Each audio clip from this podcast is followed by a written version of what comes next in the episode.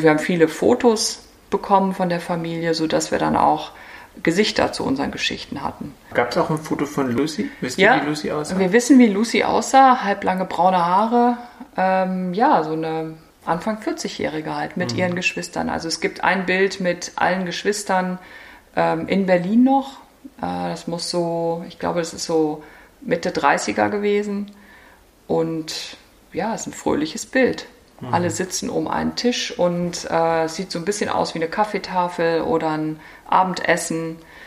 Und da sieht man alle Geschwister noch zusammen. Mhm.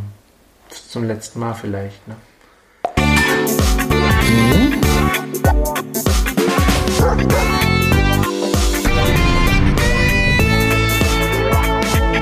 Die Kulturfritzen, der Kulturpodcast aus Berlin. Hallo, mein Name ist Marc Lipuna und ich begrüße euch bei meinem wöchentlichen Berlin Kultur Podcast. Für diese Episode habe ich mit vier Menschen gesprochen, die dafür verantwortlich sind, dass heute, am 20. Juni 2021, nach einer komplexen, zum Teil abenteuerlichen Recherche vor dem Wohnhaus in der Pankower Pradelstraße 18 ein Stolperstein verlegt wird. Viele von euch werden sie kennen, die bündig in den Bürgersteig eingelassenen Stolpersteine, über die man eher mit dem Kopf und dem Herzen stolpert, als dass man tatsächlich darüber fallen kann. Kleine quadratische Messingtafeln mit abgerundeten Ecken, auf denen mittels Hammer und Schlagbuchstaben von Hand eingetriebene Lettern einen Namen, einige Daten und zumeist noch kurze Informationen vermerken.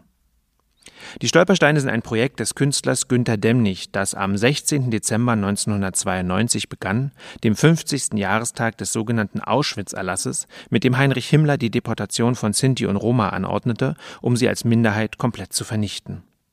Vor dem historischen Kölner Rathaus ließ Demnig einen ersten mit einer beschrifteten Messingplatte versehenen Stein in das Kopfsteinpflaster ein. Daraufhin entwickelte er das zunächst theoretische Konzept, für alle in der Zeit des Nationalsozialismus verfolgten, ermordeten, deportierten, vertriebenen oder in den Suizid getriebenen Menschen einen Denkstein zu verlegen, neben den Sinti und Roma auch Juden, politisch Verfolgte, Homosexuelle, Zeugen Jehovas, sogenannte Asoziale und Euthanasieopfer. 1995 erfolgte die erste Stolpersteinverlegung, ebenfalls in Köln.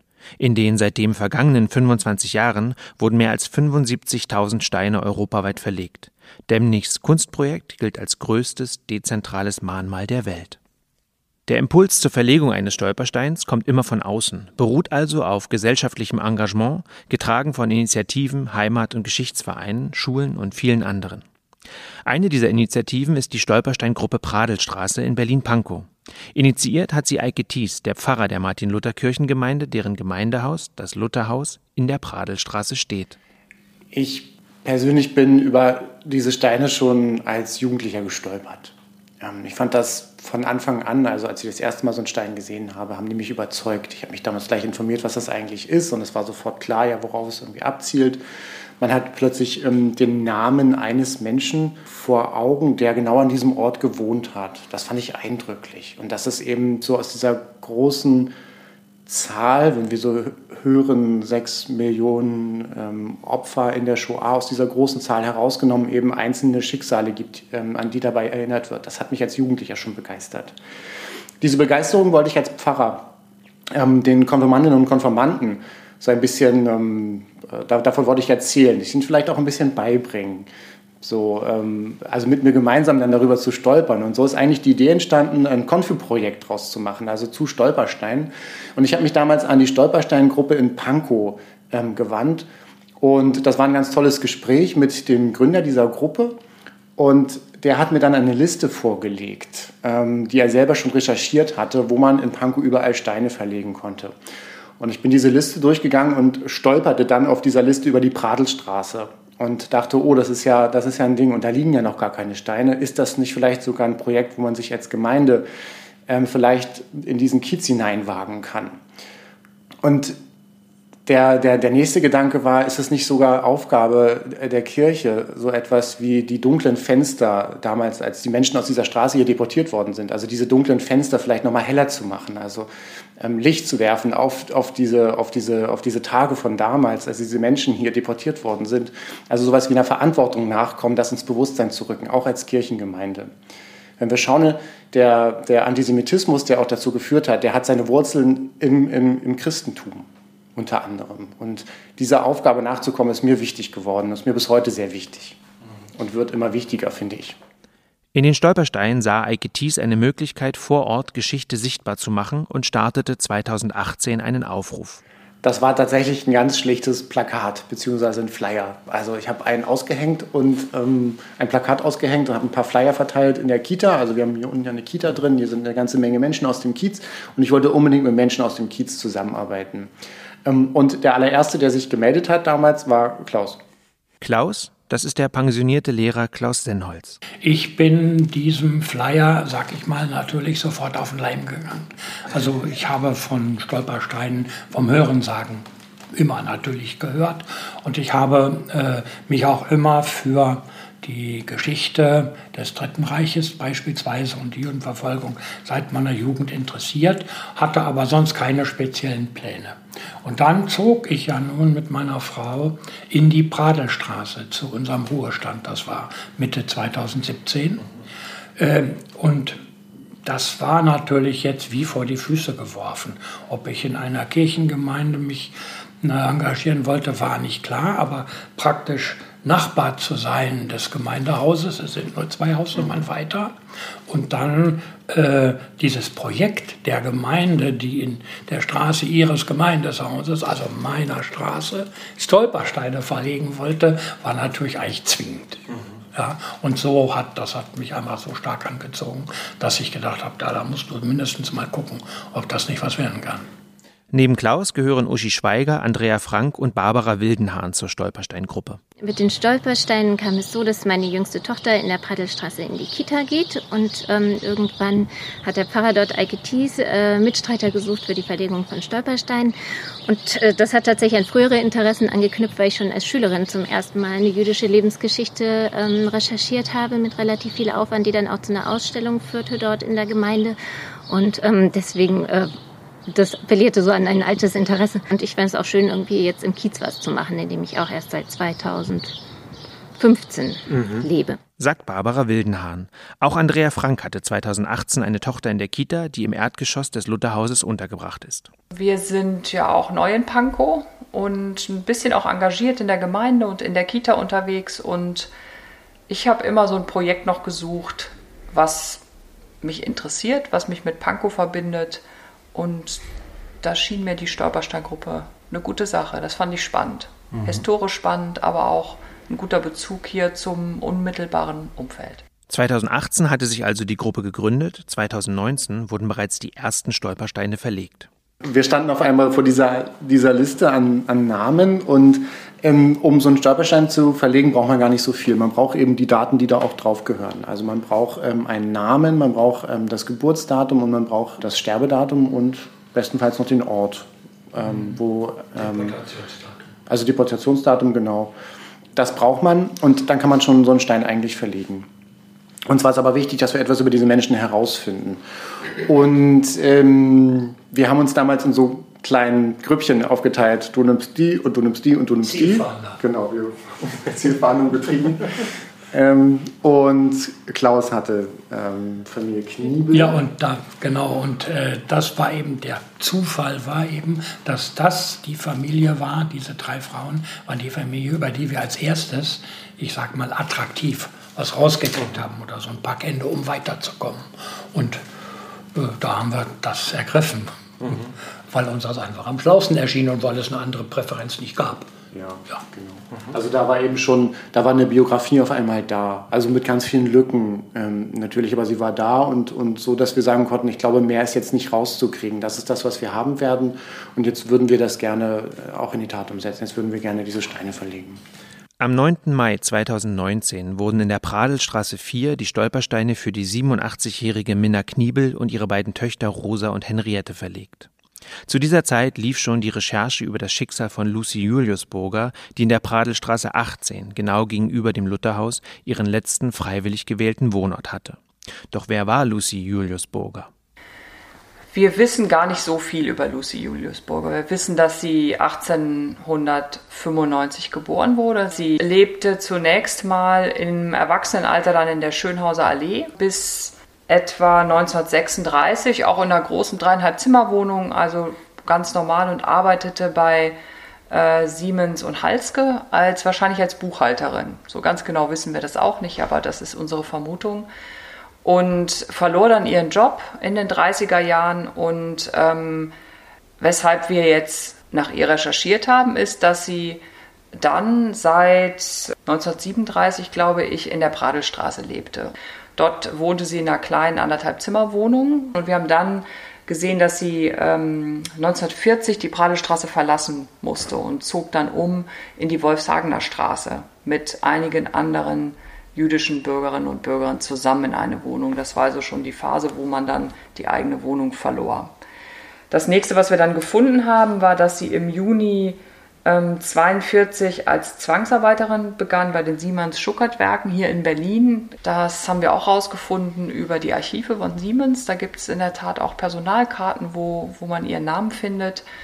Und dann im, ähm, auch etwa zu derselben Zeit in die Schönhauser Allee 186 verlegt wurde oder umziehen musste. Und das war schon fast eine Sammelunterkunft äh, für Jüdinnen und Juden.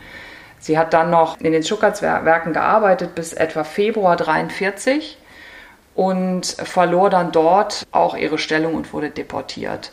Das ist eine Zeit, wo viele Jüdinnen und Juden aus ihren Zwangsarbeiterstellen quasi vom Arbeitsplatz weg deportiert worden. Das nannte sich auch Fabrikaktion. Und da ist sie mit äh, vielen anderen Berliner Juden nach Auschwitz deportiert worden und da verliert sich dann auch die Spur. Also von diesen Transporten sind auch sehr, sehr viele Juden direkt ermordet worden nach Ankunft. Und bei ihr gibt es jetzt auch kein Todesdatum, sondern es gibt äh, diesen Nachweis der Deportation. Am 1. März 1943 war das. Und dann gibt es ähm, keine weitere Information mhm. Dazu. Das ist das, was wir über sie wissen. Und deswegen verlegen wir jetzt in ihrem letzten ordentlichen Wohnsitz sozusagen in der Pradestraße 18 einen Gedenkstein an sie. Und wie puzzelt man diesen Lebenslauf zusammen? Nun, man schaut erst noch mal nach, was in den Gedenkbüchern, die also über alle Opfer in Deutschland äh, Buch führen und auch Grundlage sind für die deutschen Opfer in Yad Vashem, die dort dokumentiert sind, und versucht darüber möglichst viel erstmal noch mehr herauszufinden. Und dann ergaben sich Fragen. Das ist ja immer ein starker Anreiz, denen nachzugehen. Und hier war eben speziell die Frage, dort wohnte Lucy und gleichzeitig wohnte hier ein Kurt Julius Burger mit seiner Familie.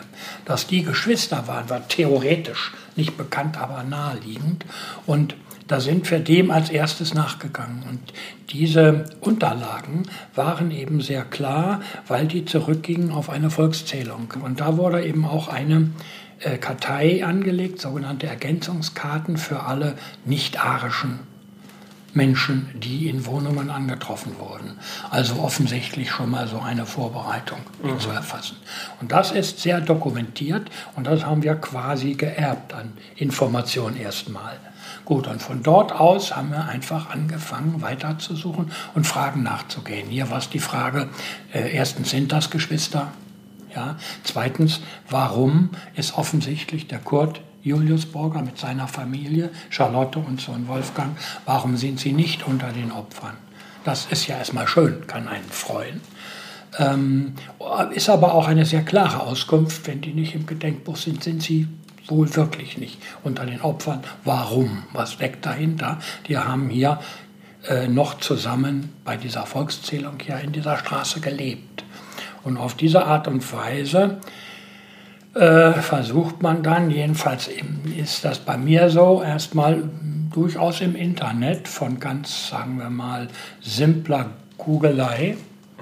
Ich nenne das manchmal auch äh, beim, beim, ähm, bei der Kryptographie äh, Brute Force Methode, blind suchen, mhm. ohne schlau, aber auch natürlich zu suchen mit Stichwortkombination etc., die was klüger sind und dann auch an Quellen, die klüger sind. Und so kommt nach und nach dann das eine oder andere heraus. Und so kam heraus, dass die Spur von Kurt nach Amerika führte. An diese Nacht, wo ich das rausgefunden habe, dass Kurt es eben nach Amerika geschafft hat, da erinnere ich mich wirklich sehr genau dran, weil ich irgendwie sehr spät ähm, nach noch beruflicher Arbeit am Computer dachte, jetzt äh, gucke ich mal. Und dann habe ich mich so durchs Internet ähm, gefräst, immer weiter, immer weiter. Und äh, irgendwann habe ich ein, äh, so eine Ahnenforschungsseite gefunden und da sollte es einen Eintrag geben. Und man musste aber, glaube ich, gleich, ich weiß nicht welchen Betrag überweisen, mit der Kreditkarte 49 Euro. Und es war irgendwie dann inzwischen halb vier Uhr morgens. Und dann ich meinen Mann geweckt und gesagt, kann ich das machen? Und er so, glaubst du, das ist seriös? Ich so, ich weiß es nicht, aber ich will es unbedingt tun.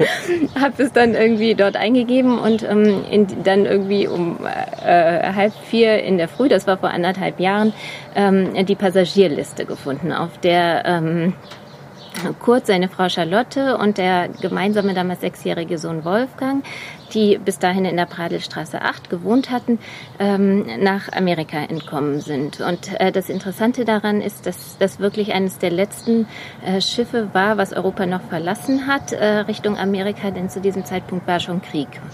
Und äh, wie abenteuerlich diese Geschichte war, dass diese äh, Flucht überhaupt noch gelungen ist, ähm, das haben wir dann erst viel später über die Verwandtschaft in Amerika herausgefunden. Aber das war so ein bisschen der erste Aufhänger, ähm, den wir hatten dafür, dass es irgendwie Verwandte geben muss. Und ähm, danach ging die Sache aber nicht so schön flüssig voran, wie ich mir das gedacht hatte. Ähm, und im Nachhinein wissen wir auch warum, denn die Familie Juliusburger hat in Amerika ihren Namen als erstes mal im Burger geändert. Und zwar, also abgesehen davon, dass Burger in Amerika fast aussichtslos ist zu finden, ja. ähm, haben sie auch noch die Vornamen geändert. Also der Sohn, der hier noch Wolfgang hieß mit sechs Jahren, der hat sich dort sofort in Ralph umgenannt. Und äh, jedenfalls habe ich immer wieder danach gesucht, immer wieder, immer wieder und habe es einfach nicht gefunden.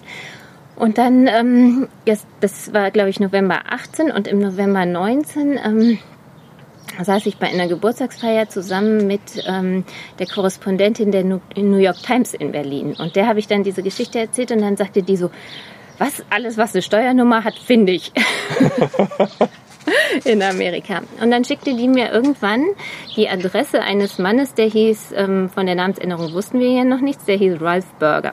Und es gab aber nur eine Adresse und es gab keine Telefonnummer und ähm, keine E-Mail-Adresse, also nichts, was irgendwie schnell hätte gehen können. Und dann habe ich äh, Fotos gemacht in der Pradelstraße und einen langen Brief geschrieben und den an diese Adresse geschickt und äh, mich noch erkundigt, wie lange das dauert. 14 Tage hin, 14 Tage die Antwort zurück. Naja, nach 14 Tagen habe ich sehr angefangen zu warten, es passierte nichts. Also es passierte einfach monatelang nichts, so dass ich irgendwie ähm, dachte, also das wird jetzt irgendwie, war vielleicht die falsche Adresse, war vielleicht der falsche Mann und ähm, man muss anders weitersuchen. Und dann kann es im Ende gar nicht mehr rekonstruieren, über wie viel quasi Schleifen und nochmal verschiedene Ahnenplattformen wir dann jemanden hatte, hatten, der einen ganz anderen Nachnamen hatte, aber irgendwie da auftaucht im Zusammenhang mit diesem Namen. Und äh, dem habe ich dann geschrieben und der stellte sich dann raus als ein Neffe. Also der schrieb sofort zurück, dass er, ähm, also die Geschichte ist so ein bisschen kompliziert. Es gab Charlotte Juliusburger, die Frau von Kurt Juliusburger, die wiederum eine Schwester hatte, die irgendwann auch nach Amerika emigriert ist, noch nach dem Krieg zusammen mit ihren Eltern. Und äh, deren Enkelsohn war das, der sich da jetzt meldete und äh, der auch gleich den Kontakt äh, zu seiner Großtante hergestellt hat. Und denn wie sich herausstellte, haben Kurt und Charlotte äh, in Amerika, auch das war fast anzunehmen, also sie hatten einen sechsjährigen Sohn von hier mitgebracht und in Amerika haben sie noch ein Mädchen bekommen, Dorothy.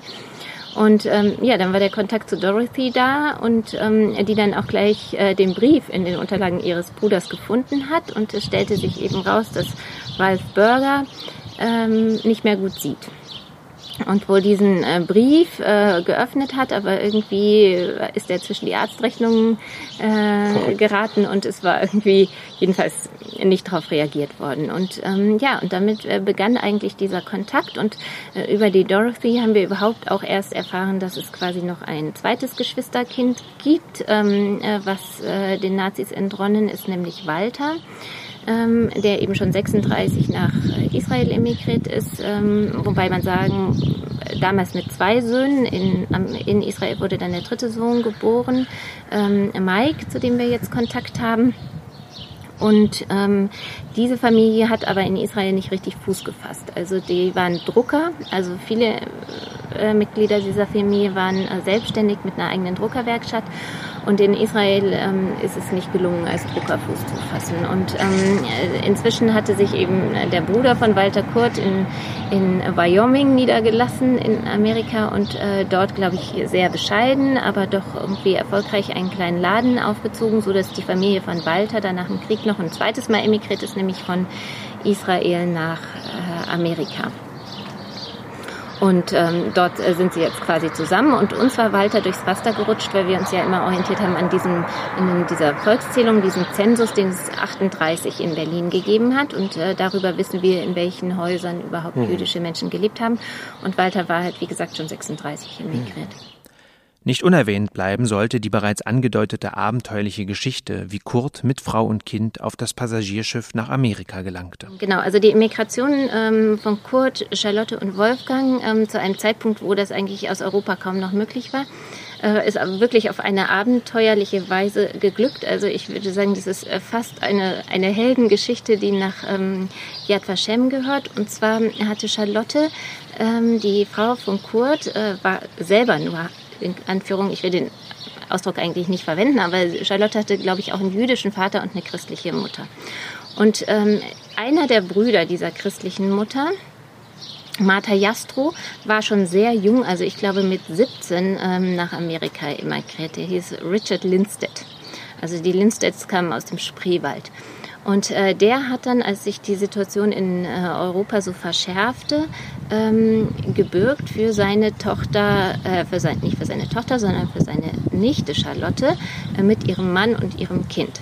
Und äh, das Visum und äh, diese Bürgschaftserklärung waren wohl hinterlegt worden auf der amerikanischen Botschaft in Berlin und ähm, die Juliusburgers haben sich auf die Ausreise vorbereitet, haben ihren Hausstand aufgelöst, sind äh, zu dritt in die Wohnung von äh, Luzi mit eingezogen, ähm, haben tatsächlich nie, obwohl auch ganz wenige Dinge nur noch mitnehmen können und ähm, hatten auch vor allem gar kein Geld mehr, weil sie das äh, Geld irgendwie für die äh, Reise bezahlt haben.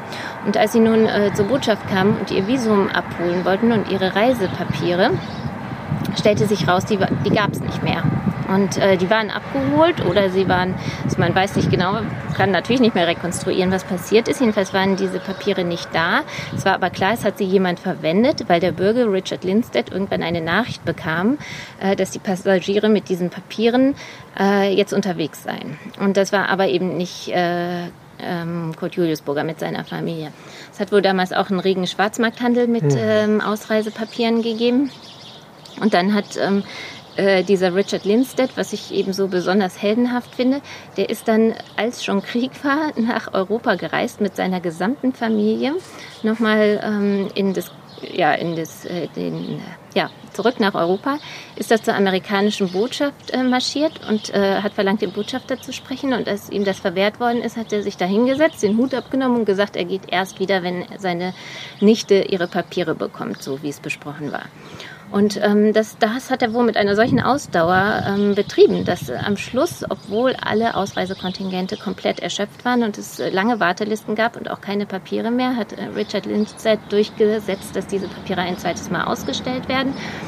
Und ähm, in einem Bericht, den ähm, dann äh, Jahre später Kurt für seinen Sohn ähm, über diese Ereignisse aufgeschrieben hat, schreibt er, then they had to hurry up to um, catch their train to Norway. Also die Familie von Richard Lindstedt, die sind dann nach äh, mit dem Zug nach Norwegen, ähm, weil von dort überhaupt noch Schiffe zurückfuhren nach Amerika. Ähm, also wahnsinnige Distanzen haben die zurückgelegt ähm, mit dem Ziel, diese äh, junge Familie zu retten, was ihnen auch gelungen ist. Äh, das nächste Problem war allerdings, dass die kein Geld mehr hatten, um sich äh, noch die Reise äh, nach Rotterdam zu leisten und auch die Schiffspassage. Und das ist dann wohl gelungen über eine jüdische Stiftung, die die Kosten für diese Reise übernommen hat. Das ist ja wirklich eine irre Geschichte, ne? Wahnsinn.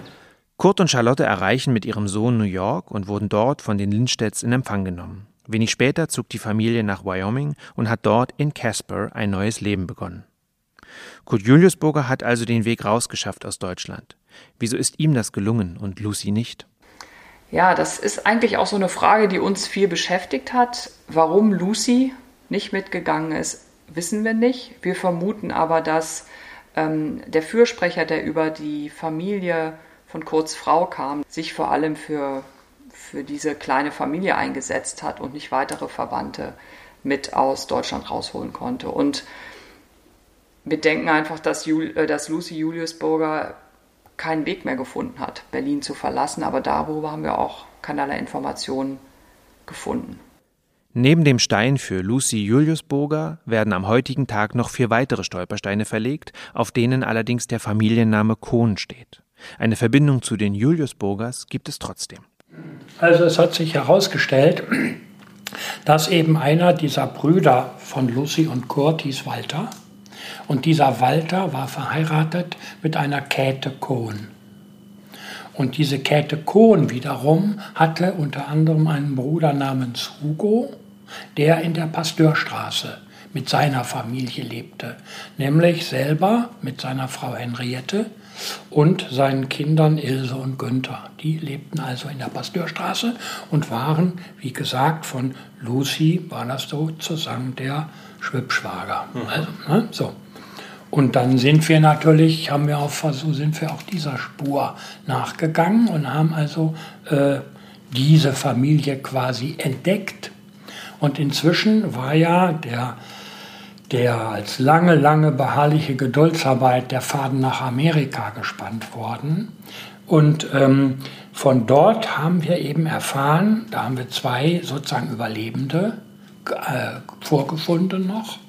Und von denen haben wir erfahren, dass äh, es äh, Familienaufzeichnungen, Fotos, Aufzeichnungen gab äh, über diese Familie des äh, Hugo Kohn in der Pasteurstraße. Und dann haben wir natürlich da angefangen zu suchen, haben sie unter den Opfern in den Gedenkbüchern gefunden und äh, auch zum Teil Heiratsurkunden und ähnliches über solche Plattformen äh, wegfischen können. Und so hat sich dann das Bild dahin ge gefestigt. Verlegen wird die Stolpersteingruppe Pradelstraße die vier Stolpersteine in der Pasteurstraße in Prenzlauer Berg. Ähm, das war ein schöner Moment der Vernetzung, denn die Pasteurstraße ist ja in äh, Prenzlauer Berg und Prenzlauer Berg, Berg, hat eine eigene Stolpersteingruppe. Es gibt auch hier in Pankow eine Gruppe und wir sind quasi eine Filiale, wir sind eine Projektgruppe, nennen wir uns, für die Pradelstraße. Mhm. Genau. Und ähm, wir haben uns damals vernetzt mit der Gruppe in Prenzlauer Berg und ähm, weil die uns nun diese ähm, Rechercheergebnisse so auch, auch ähm, äh, zugestanden haben, ja, haben die gesagt, okay, aber dann, ne, dann, dann könnt ihr auch diese Steine dort verlegen. Also dann, dann seid ihr, dass die das organisieren. Das finden wir ganz schön und die werden auch da sein. Aber genau, wir haben die jetzt gerade noch hier und wir nehmen sie am 20. mit in die Pasteurstraße ähm, und verlegen sie da. Das war überhaupt eine, äh, ausgesprochen glückliche Zusammenarbeit, sag ich mal. Es ergibt sich ja noch eine Überschneidung zu der Familie Felix Juliusburger. Und ähm, dieser Felix Juliusburger hat mit seiner Familie, Frau und einem Sohn in der Wiensstraße gewohnt. Das ist auch das Revier, sag ich mal, der Prenzlauer Berggruppe. Und die hatten dort schon sehr, sehr kräftig ähm, recherchiert und hatten auch, ähm, und hatten auch schon für die Stolpersteine, die ja Sponsoren brauchen, hatten auch äh, Sponsoren gefunden. Da hat nämlich, was ich toll finde, die Hausgemeinschaft dieses heutigen Hauses hat also in der Windstraße hat gesagt, wir schmeißen das Geld zusammen und wir möchten bitte die gelegt haben. Und weil wir natürlich auf diese Gruppe stießen und das merkten, hat es einfach erstmal ganz klein angefangen, dass man ein paar Informationen ausgetauscht hat. Und aus dem Austausch von ein paar Informationen. Ist also eine äußerst intensive, wirklich sehr intensive, enge, manchmal gingen die Mails ein, zweimal am Tag oder dreimal hin und her. Und war so ein Gedankenaustausch, wer findet was raus. Und da haben sich dann auch, sag ich mal, äh, bestimmte Talente herausgestellt. Ja, da gibt es Leute, die können im Internet rumwuseln, mal mit Verstand, mal mit weniger Verstand. Andere können sehr sorgfältig Archivarbeit machen. Das war zum Beispiel jemand dort in, in der Prenzlauer Gruppe. Und wieder jemand kann, nicht nur weil sie Englisch kann, sondern weil sie auch ganz heiß ist auf dem Thema, Kontakte nach USA halten. Und dann hat sich also zwischen den Gruppen völlig ohne jede Verabredung. Mhm. Ja, eine höchst enge äh, äh, Zusammenarbeit ergeben. Und jetzt erst vor zwei Wochen, als in der Wienstraße die verlegt wurden für den Felix und seine Familie, haben wir auch unsere Hauptgesprächspartnerin das erste Mal leibhaftig gesehen. Der Rest war in der Pandemiezeit. Ja, also das war schon, das, das war wirklich eine echt gemeinsame Arbeit, ähm, die eben auch deswegen, glaube ich, ne, so vergleichsweise viel hervorgebracht hat. Den Stolperstein für Lucys Bruder Felix Julius Burger hat die Hausgemeinschaft in der Winzstraße 12 gestiftet. Doch wer finanziert den Stein in der Pradelstraße? Also so ein Stein kostet 120 Euro. Die Stolpersteine sind ja eine, sind ja eine, eine, Initiative, eine zivilgesellschaftliche Initiative. Das heißt, das Geld muss auch irgendwie selber aufgebracht werden. Und wir haben bei der ersten Verlegung Spenden gesammelt. Es gab auch welche, die haben gleich gesagt, ich stifte den ganzen Stein. Das war mal ganz schön. Auch, auch, uns, auch aus unserer Gruppe, aber auch aus der Gemeinde haben das gleich Menschen gesagt. Genau. Den Stein für Luzi Juliusburger, ähm, den hat die Firma Siemens gestiftet. Ein Teil ist ja auch ähm, dieser Stolperstein-Geschichte, dass man, wenn man lebende Verwandte findet, auch fragt, ob es im Prinzip in deren Sinne ist, die Steine zu verlegen. Und so haben wir von der Familie auch erfahren, dass wir auf alle Fälle für Lucy diesen Stein verlegen sollen, für Kurt aber nicht in der Pradelstraße, weil er aus Sicht der Familie dann ja auch ein gutes Leben hatte in den USA und äh, man sich deswegen gewünscht hat, ähm, den Stein lediglich für, für Lucy in der Pradelstraße zu verlegen.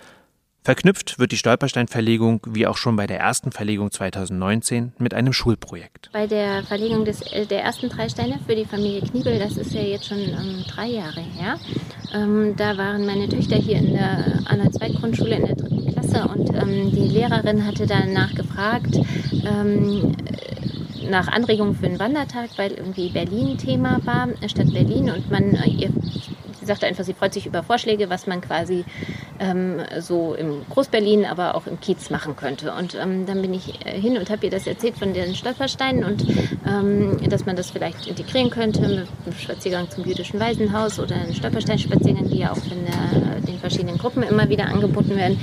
Und ähm, sie sprang da gleich sehr darauf an und über die Familie Kniebel damals hatten wir praktisch überhaupt keine Informationen. Ja, also denen konnten wir uns nur so in ganz großen Kreisen irgendwie nähern, ja, indem wir irgendwie das, was wir rausgefunden haben, halt so ein bisschen dokumentarisch hinterlegt haben, aber wir haben von denen kein Foto gefunden und ähm, ganz wichtige Beweggründe, warum eine junge Frau mit drei kleinen Kindern, die schon sehr jung Witwe wurde, dann noch ähm, aus Schwersens äh, nach Berlin zieht. Also das konnten wir alles nicht ergründen und beleuchten. Fotos gab es auch nicht. Und ähm, dann hat aber diese Lehrerin mit ihrer dritten Klasse irgendwie quasi aus nichts ein wunderbares Projekt gemacht. Und zwar hat sie ähm, äh, die, auf unterschiedlichste Weise die Kinder mit dieser Familie, über die wir nichts wussten, beschäftigt. Und zwar hat sie ihnen abstrakte Porträts gegeben von äh, Picasso. Das schien mir erst gar nicht logisch, aber sie wollte etwas haben, wo es wenig, möglichst wenig im Bild schon drin ist, sondern die Kinder möglichst viel sich ausdenken müssen. Dann haben die äh, alle Lebensläufe geschrieben für diese vier Personen. Also da gab es ähm, die Mutter, zwei erwachsene Töchter und einen erwachsenen Sohn, der allerdings dann nicht mehr dort gewohnt hat, aber in dieses Projekt mit einbezogen wurde.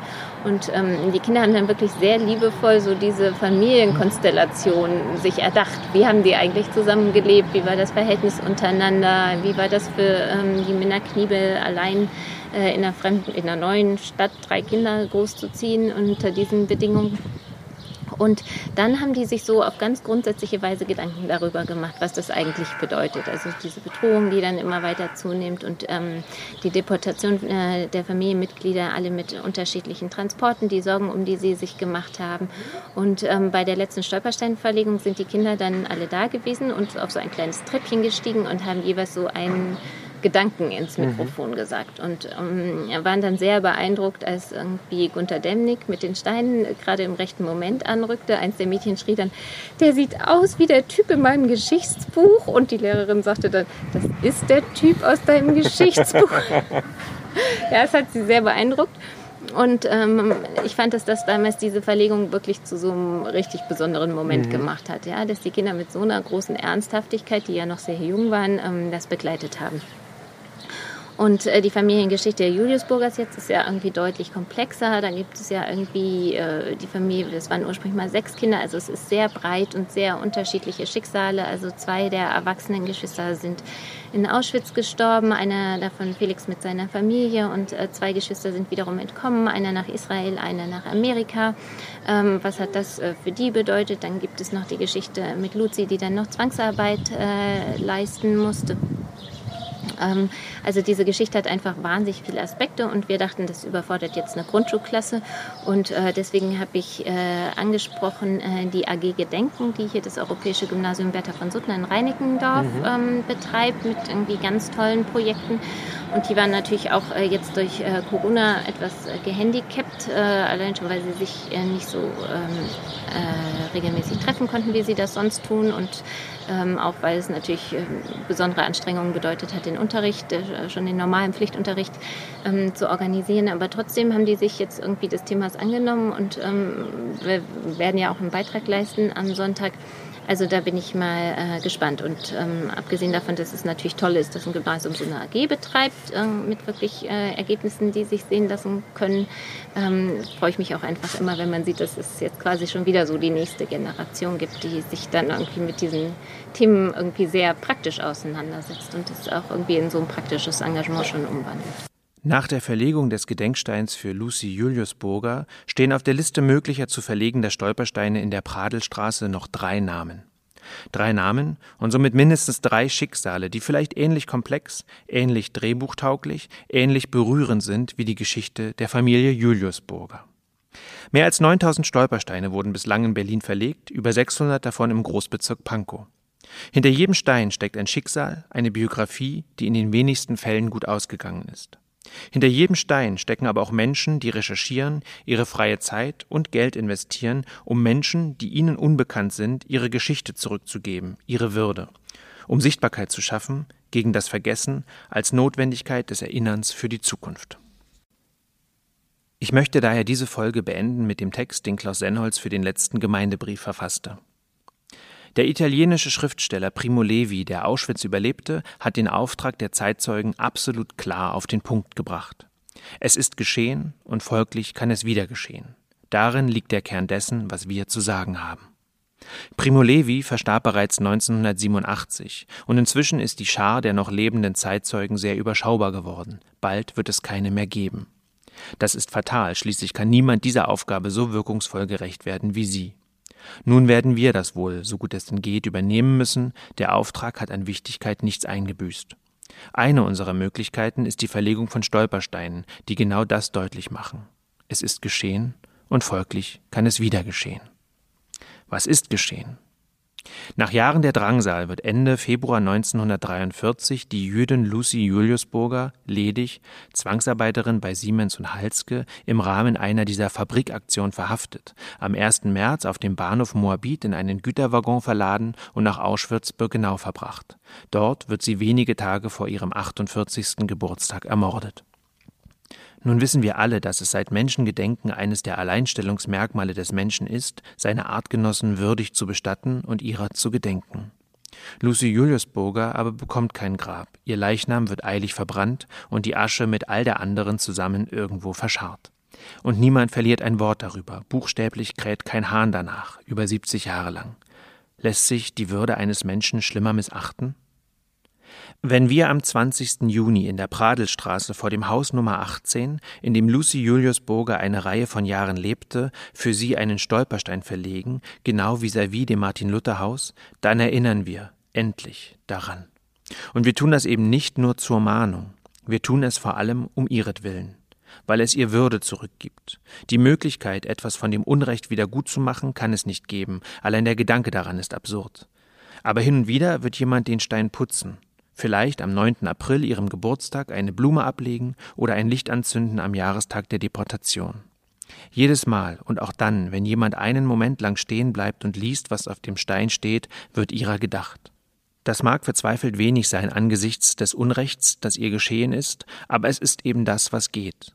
Und wenn die Würde des Menschen so kostbar ist, wie es das Grundgesetz vor allem anderen zum Ausdruck bringt, dann ist es das allemal wert.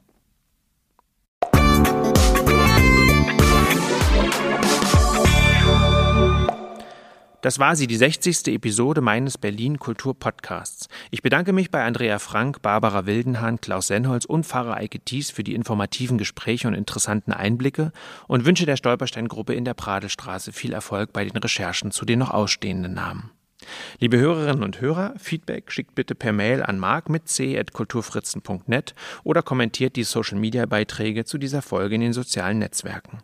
Nächsten Sonntag kommt planmäßig die nächste Kulturfritzen Podcast-Episode. Ich hoffe, ihr klickt wieder rein. Mein Name ist Marc Lipuna. Vielen Dank fürs Zuhören.